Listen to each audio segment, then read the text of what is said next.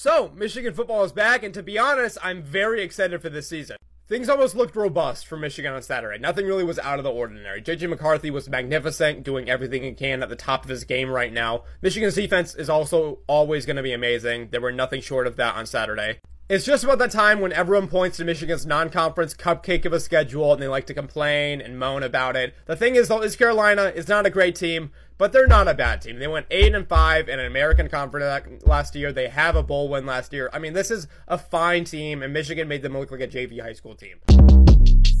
Short Cast Club